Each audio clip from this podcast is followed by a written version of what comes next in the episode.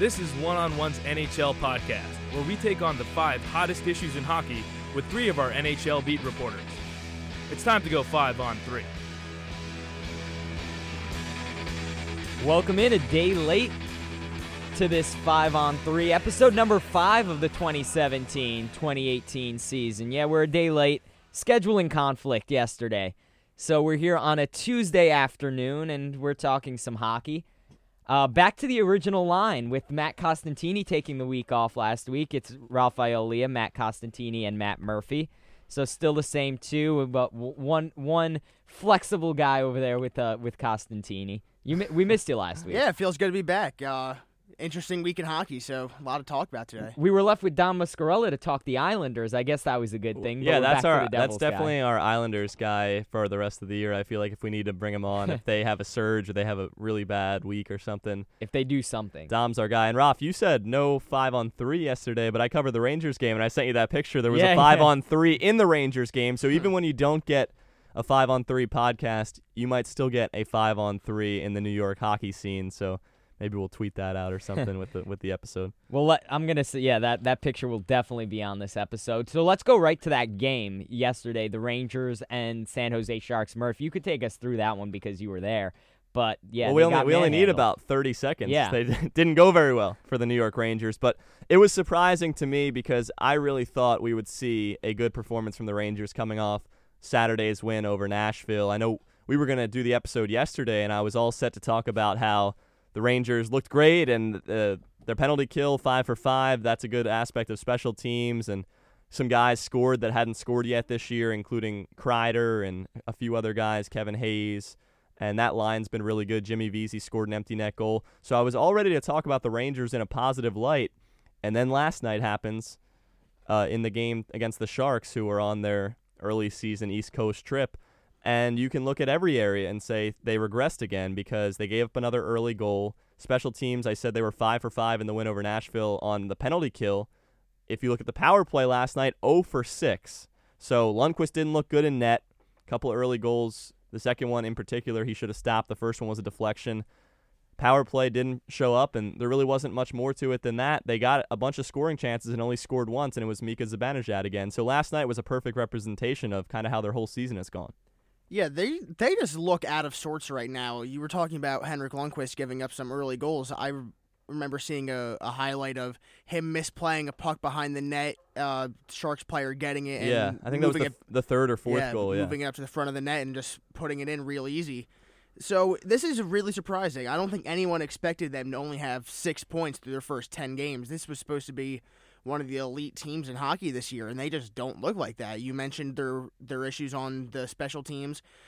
You gotta you gotta take advantage of those power plays. Those are where you're gonna score most of your goals. So they just need to get better all around. Right. The five on three that I mentioned at the, the top of the show happened early in the game. I think they had four power plays in the first period and didn't score on any of them. So for them to give up early goals, not capitalize on early chances, that was really the story of the game. And there's a ton of questions about Alain Vigneault, and there's a ton of questions about Henrik Lundqvist at this point of the season when you only have a handful of points. Yeah, when you're allowing that many goals and you're really not taking and early in the periods too, I think is when they've looked their absolute worst.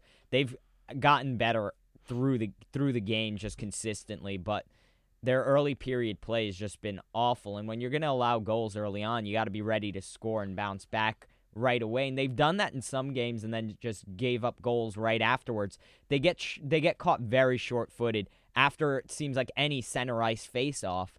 So that's absolutely not good. That's a coaching issue eh, as much as a personnel issue. I was talking about this week a couple weeks ago when we were talking about AV, saying that there's a lot that the personnel could do to make him look a little better, but that's strictly a coaching issue at that point because you're not motivating your team to come out and play well. And this is happening consistently through the first month of your season. That needs to be bogged down right away. And Lundqvist has made some mistakes where you, knew he wasn't going to come in looking like uh, Lundqvist of old. But this is, it, it's kind of careless when you look at the whole team. At what point does AV have to look at making some line changes? Because obviously, what he's doing right now isn't working. Well, I've seen I've seen certain line changes, but like weird line changes through mid game. I saw Mika Zibanejad on the fourth line with Pavel Buchnevich. Buchnevich is an interesting case because this is a guy that ice time. earlier in the year we were talking about how he looked pretty good on the power play. He looked good in five on five situations, and now he's barely getting on the ice. He had at least one pretty good scoring chance last night. So I know a lot of diehard Rangers fans want to see him get more ice time. And the, really the only line that's been clicking lately is that Hayes line with uh, Jimmy Vesey and, and Jesper Fast. Other than that, um, AV was asked after the game if if this personnel is an issue. Obviously, he gave the politically correct answer and said that he thinks the guys in the room can score and that the goals will come because they're getting scoring chances, which is something we always hear after Rangers losses. We had plenty of scoring opportunities and, and yada, yada, yada. There have been rumors about Matt Duchene and possibly coming to the Rangers and, and a few other teams, but right now it seems like the Rangers are going to ride it out and just hope that these guys can start scoring consistently. Yeah, and something that he could do right away is to give move guys up in the line that are contributing when they're on the line. And listen, I I'm I'm not gonna bash the fans for because they they need to be loud about this. That's what makes New York so great. We hold our teams to a great standard. And the call for Buchnevich, because of how he's played when he's on the ice, is good, but uh, I'd be weary about that. See him more times on the ice. I I mean, you're the, the high that you're on with with him is going to go down. It, it's kind of like what we said with Shattenkirk early on in the year. The more he's on the ice, the more you're going to start to see his flaws. That being said, what he's shown on the fourth line is that he wants to get into the crease and he wants to put pucks on net. That's what the Rangers need right now. That's why I think that at this point, Rick Nash and Zibanejad have been the best, the best duo on this team, the best players on this team because they're creating chances. Rick Nash obviously has had trouble getting into the back of the net. So that's an issue that I think is going to resolve itself in terms of personnel. At this point, if things don't turn around, I'm going to start to look more towards AV.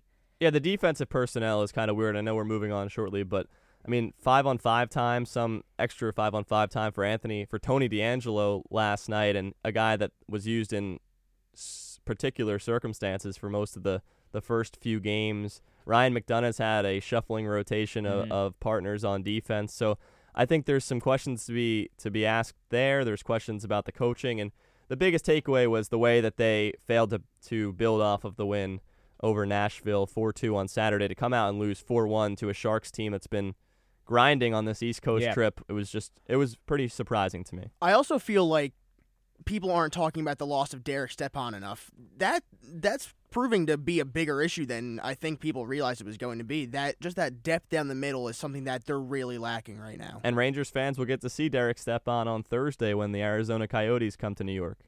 Well, let's go now to. Uh, I'll I'll leave it for you, Matt Costantini.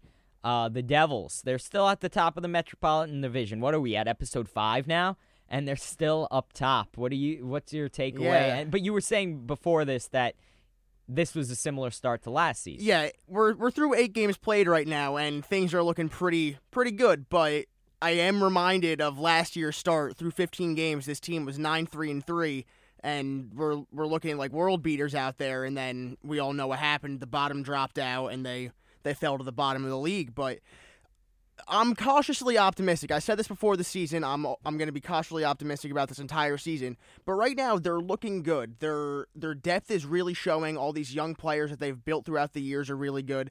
Nico Hischier finally got off got off to a good start. Two goals in his last game. Finally got those those goals to start his career and he really looks like he's he's just hungry for more. He's shown that he is not afraid to get down and dirty in those low post areas. He he I remember the last game he scored a goal in the crease and he, he even showed a little feistiness. He got into a shoving match with some of the, the opposing players after that game. And this team is just very confusing right now. They're scoring a lot of goals, but they're also going down a man much too often. They're taking way too many penalties, way too many penalty minutes, and that's just not sustainable. Having playing a man down constantly is a wear on your defense, it's a wear on your goaltender. And when Cory Schneider is facing 40, 45 shots a night, that's just not sustainable. And I think that this week off kind of comes at a bad time for the Devils because they're 6 and 2, but one of those two losses came in their last game against the San Jose Sharks who beat the Rangers last night. They beat the Devils on Friday 3 nothing. So for a young team that was having so much success to lose, get shut out and now not play again till Friday at home against Ottawa, I don't think that this this quote unquote bye week comes at a good time for the Devils who were just trying to ride momentum. It's not as if the young guys need time off this early in the season. So I I'm I'm not gonna look at it and be critical of it because they're doing fantastic and they're also a uh, very exciting team to watch. But looking up and down, four men in double digit penalty minutes, which is pretty outstanding. Some of the, you know, 20, 17 minutes already. Uh, but looking up and down, that's counteracted by the fact that there's production goal wise, assist wise, from almost every man on this roster. Which, and when, when you have that, that makes it so tough. You don't have one guy doing all the work. That's easy to lock down in hockey. You could lock down the star center uh, that's what really makes a Sidney Crosby great because he's able to evade that kind of pressure. But when you're a team like the Devils that doesn't have that, you have to rely on everyone doing some work so that no one, no line is weak, and really that's where they've gotten production. I'd be weary with that because there is no Sidney Crosby, there is no main guy. So at least not yet. It's a young team. I mean, I'm it is I'm a very team, very but that's impressed. what makes it very you know un- that's what makes it very walking on eggshells Right. at this point because Yeah. one guy drops out and you'd expect one or two of these guys that are doing this to drop out because this is not what you expected coming into the season. Then what happens to that line, and then what happens to the team when you have to start moving guys? Yeah, just I mean, looking at this past past couple games, they've played some really good teams. They played the the Senders, the Lightning, the Rangers, the Caps, and the and the Maple Leafs. I remember last time I was on the show, we were talking about this upcoming schedule and what we would learn from this team, and they came out looking pretty good. The they had a, a really big loss against Washington, which is to be expected, but beating Toronto, beating Tampa Bay, Was in the that Tampa Bay's only loss so far this year? that's their only um, overtime loss. They beat them in the shootout, and that was a huge game, beating one of the best teams right now, the best team in hockey in a shootout. yeah, with how well Stamkos exactly. and Kucherov have been this been playing this year. and then you go into Ottawa, you win an overtime game. This team is showing that they have a penchant for very clutch goals at important times, and it's just going to be really interesting to see what they can do. You were talking about all these young players.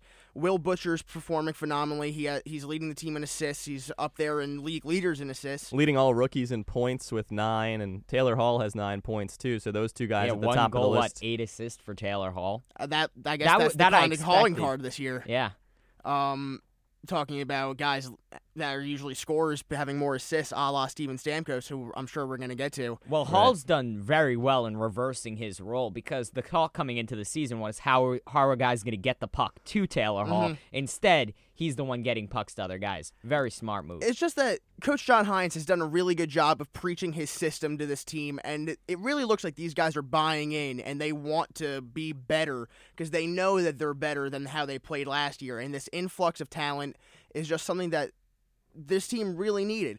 Um, I know recently uh, Brian Boyle returned to practice after Yeah, getting diagnosed with leukemia. Uh, so that's, That's a wonderful good for lift. him. It's a very big lift. He's it's a, big great, lift, and I said the bye week wasn't at a good time, but for that to happen this week a nice might morale counteract booster. it. Yeah, he's a he's a great veteran presence. He's going to be really important in the locker room. He's going to mentor all these young players. So that's a really big boost for this team. Now let's move on to the to the Islanders. We, I mean, I don't have much to say. They're middling, but they're They scored a goal in the power play. Yeah, since yeah, last they did. episode, they're now one for twenty-five this year. So That- there's an update for you. there's the there's the big story. Um, John Tavares doing John Tavares things. I could talk for the uh for the game that I went to Rangers Islanders.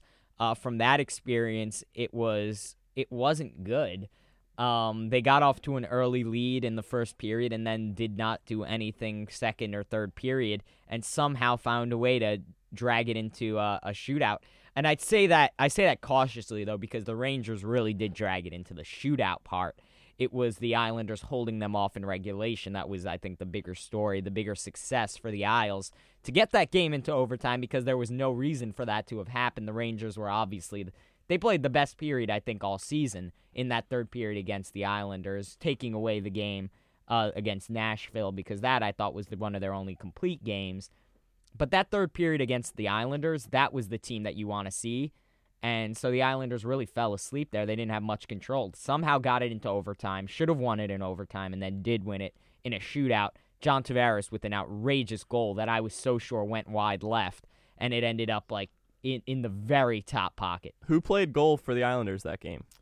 Greiss or Halak? I'm pretty sure it was Halak. Yeah, because I know. Uh, I think it's Halak who has the better numbers in his career against. Oh yeah, I do. I do see it now. 38 saves in the shootout win over the Rangers on Tuesday. But this team, I mean, Tavares three goals, three assists. Jordan Eberle only has four points, no goals yet with his new team.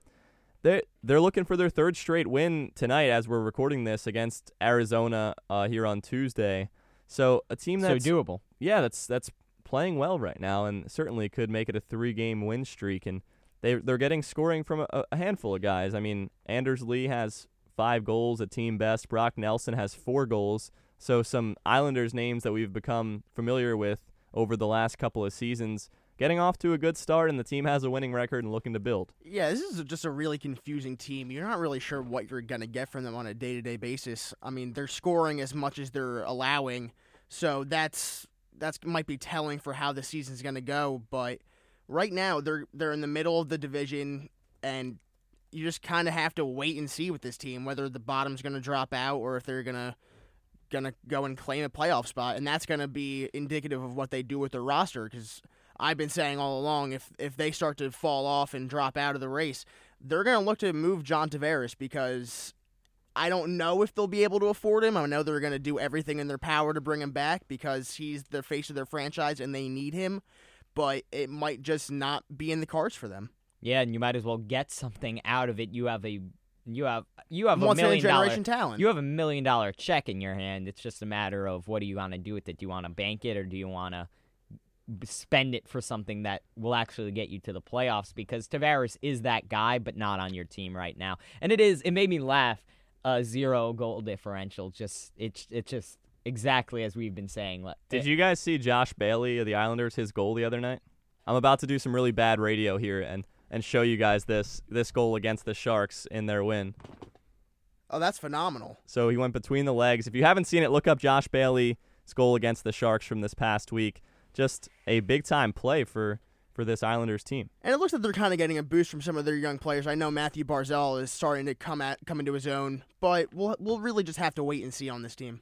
Yeah, I saw, I saw them last season with these young guys. They they're they're they have a solid young core.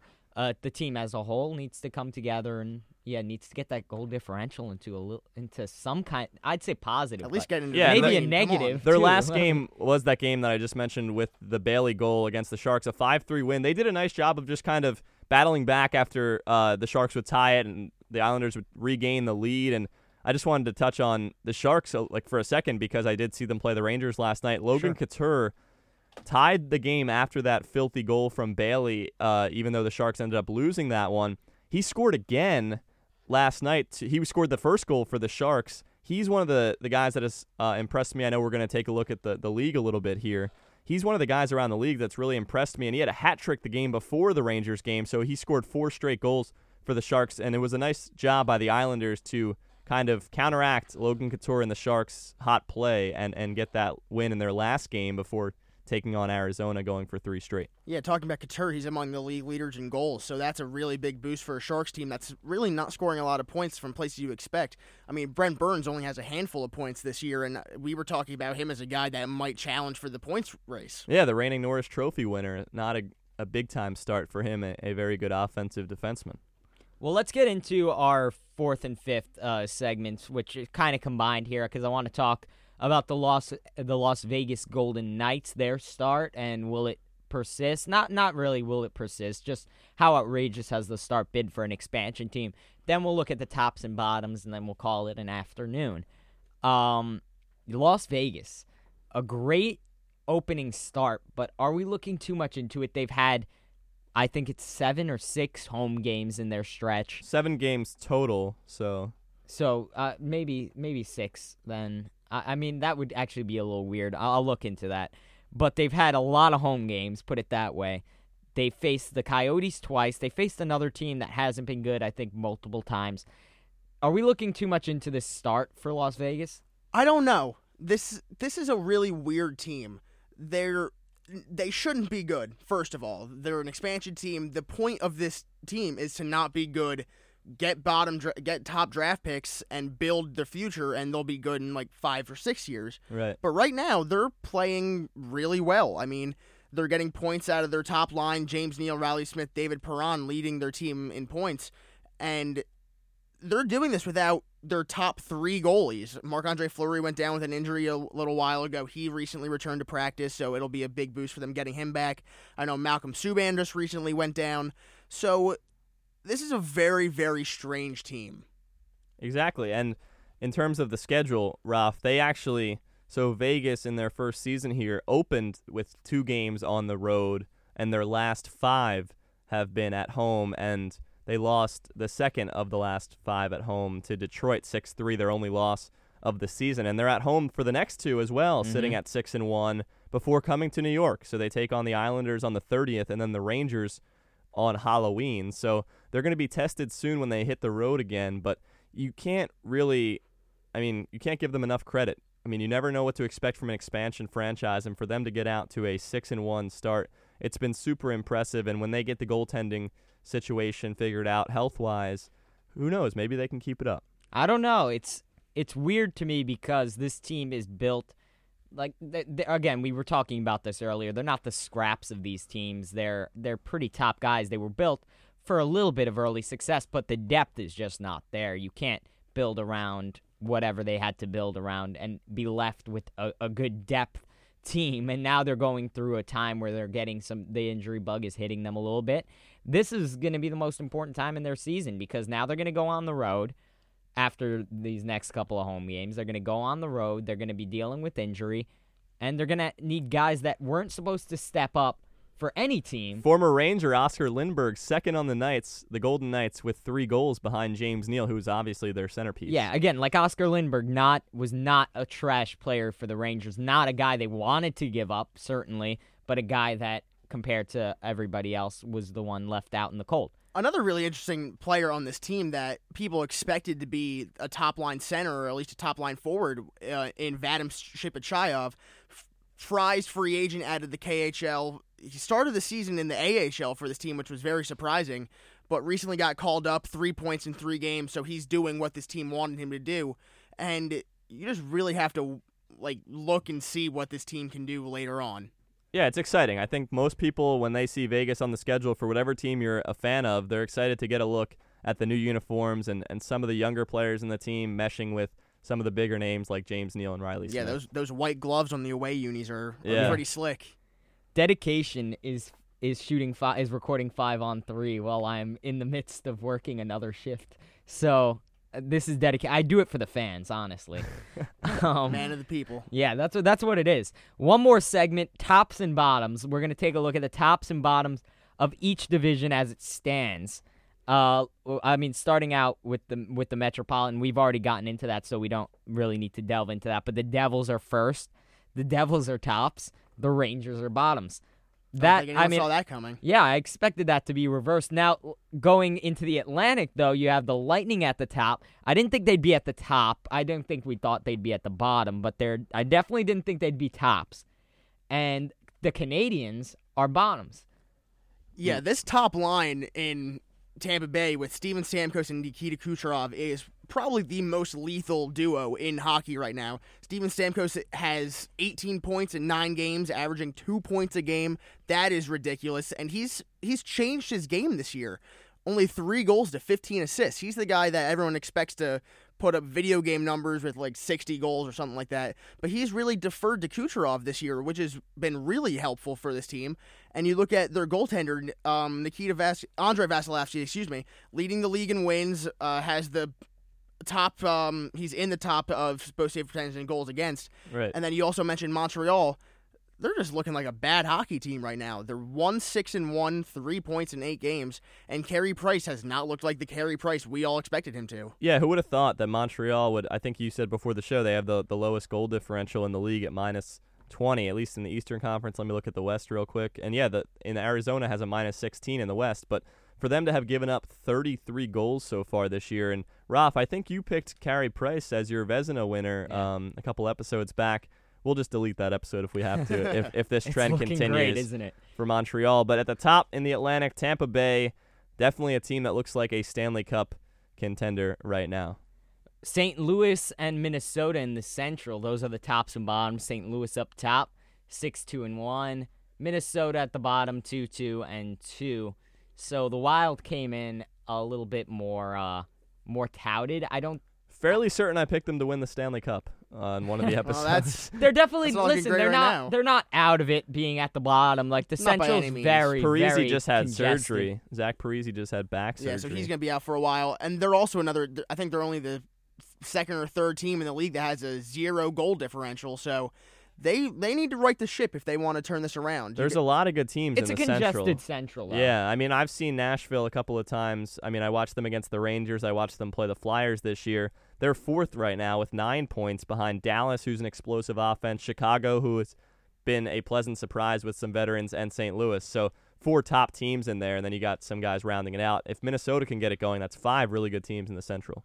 Lastly, in the Pacific, it's the Kings up top and the Coyotes at the bottom, and probably the least surprising of any. I think the most surprising there is second is Vegas. So if or Vegas Edmonton up- Yeah, being second Edmonton, to yeah. last. Oh yeah, yeah, uh, Edmonton so has four points. if you take away the top and bottom, then we have a surprising top and bottom because it would be Vegas. And I don't know what that means. I don't. I didn't get what you just said. You didn't get it? I'll, let me try to rephrase it, but say the exact same thing. if you Oh. take away the top, if you take the away the top, which is Los Angeles, oh, and the, the, top bottom, team, yeah, and the bottom, which is Arizona. You have Vegas at the top and Edmonton at the bottom. I There we got go. you. Now. Yeah. You're a good you also teacher. got to look at Vancouver being in third with nine points already. This is a team that a lot of people expected to be one of the worst teams in the league, but they're up at the top.